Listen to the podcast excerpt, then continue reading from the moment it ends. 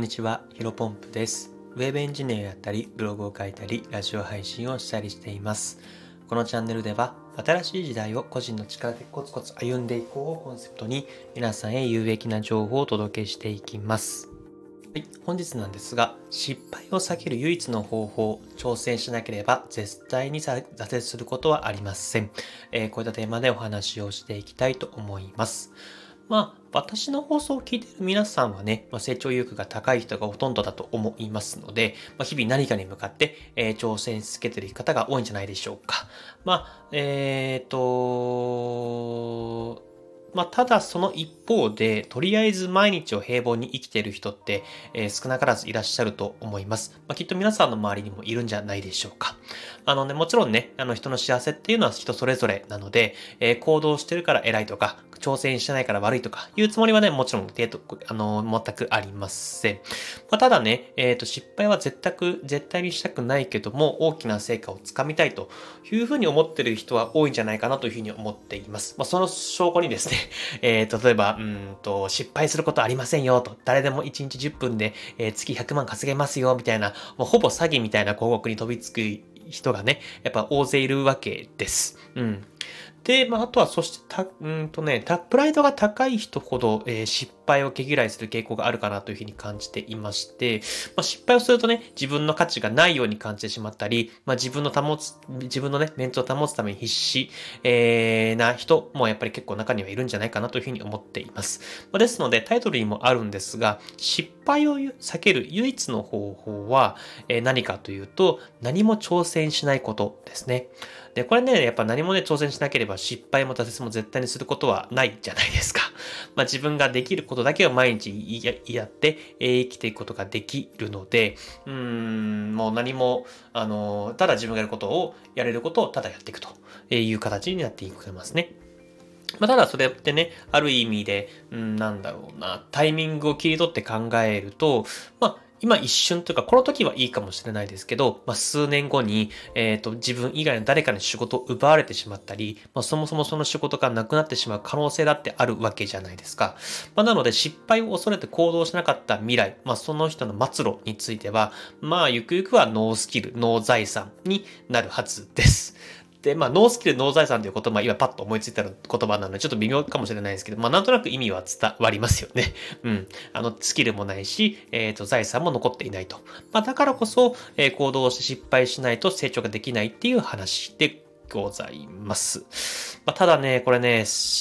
挑戦をしていると、えー周りから非難されることも多いんですよね。で、それはやっぱなぜかというと、えーっと、やっぱり僕らの周りというか、基本的には人間は現状維持が大好きです。まあ、それは僕自身もやっぱ現状維持が、あの、やっぱ意識してないと、えーっと、そっちの方向に進んでしまいがちなので、なかなかね、やっぱそう、挑戦すること自体、成長すること自体、環境が変わること自体を、えー恐怖と思ってる人やっぱり多いんですよね。まあ、そうすると、えーと、何も行動しなかった、あ月が回ってくる。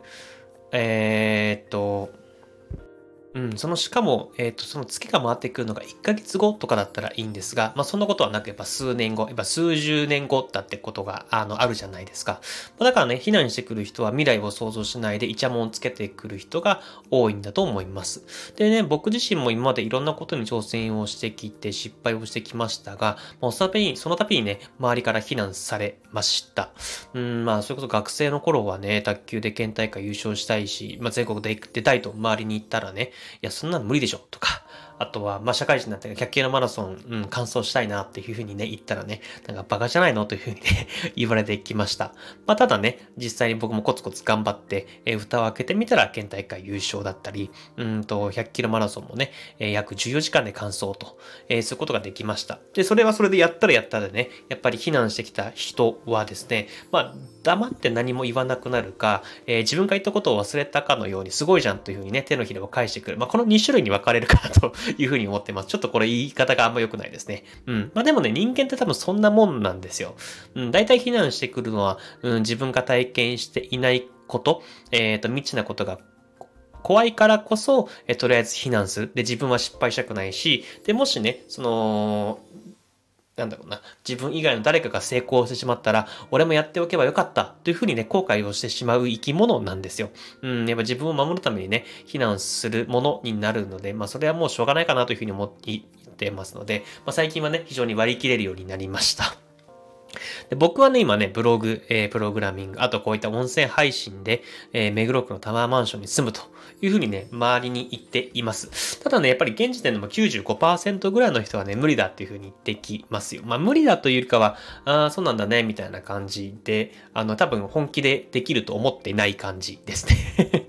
まあでもね、これもやっぱり僕が達成したら、まあすげえと、すげえとか、まあ俺もちょっとやろってみようかな、みたいな感じでね、言ってくると思います。まあ、それはそれでまあいいかなというふうに割り切っているので、まあね、うーん、まあそんなもんだと思いますので、僕はただ自分がやるべきことをやっていくだけかなというふうに思っています。まあただね、この放送を聞いている人にお願いをしたいのは、何かに向かって挑戦している人のことを馬鹿にするのはやめましょうよということですね。私はね、今ね、挑戦している人を、えー、めちゃめちゃ応援しています。まあ誰かのね、そういった話の内容がたまにね、なんかめちゃめちゃずれているとか、もう、なんだろうな、明らかに失敗敗しそうなこともまあなくはないんですけども まそんな場合でもね、一旦頭ごなしに否定するわけではなく、あまずいいじゃんとかいいねとか言ってからね、いろいろ話するように心がけています。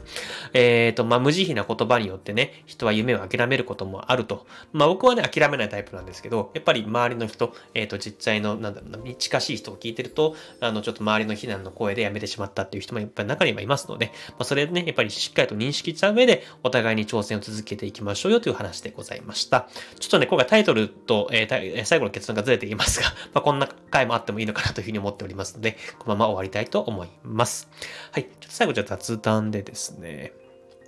まあそうですね。さっきの話の続きで、まあ、挑戦することをね、非難する人が多いという話なんですけど、結構まあ僕自身もね、結構非難する側の方でした。あんな偉そうなこと言って何なんなんですけども、特に学生の頃はそうでしたね。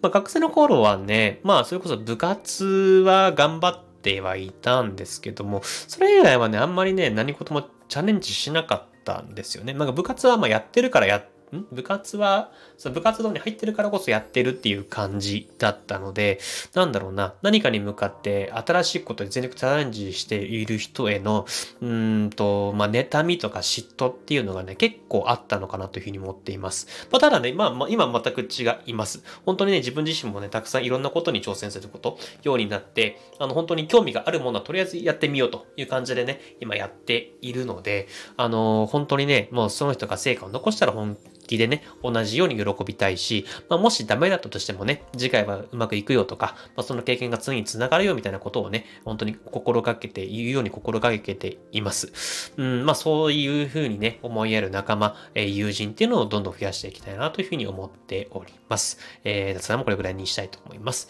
で、それではですね、あの、本日の、えー、放送も少しでもためになったなというふうに思った方は、いいねとフォローしていただけると嬉しいです。それでは本日も新しい時代を個人の力でコツコツ歩んでいきましょう。お疲れ様です。